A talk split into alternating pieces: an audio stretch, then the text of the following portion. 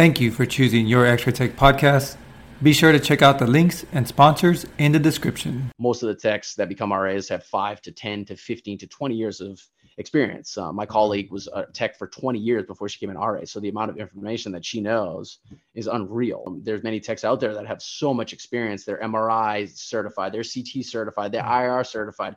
Like that's just tremendous. Or they're ultrasound. All those things are, are tremendous to help you um, grow in the in the RA role because you know you already have these abilities to do these different things. Some of the coolest radiology shirts, underscrubs, notebooks, and stickers are available at my website, yourxraytech.com. Check it out.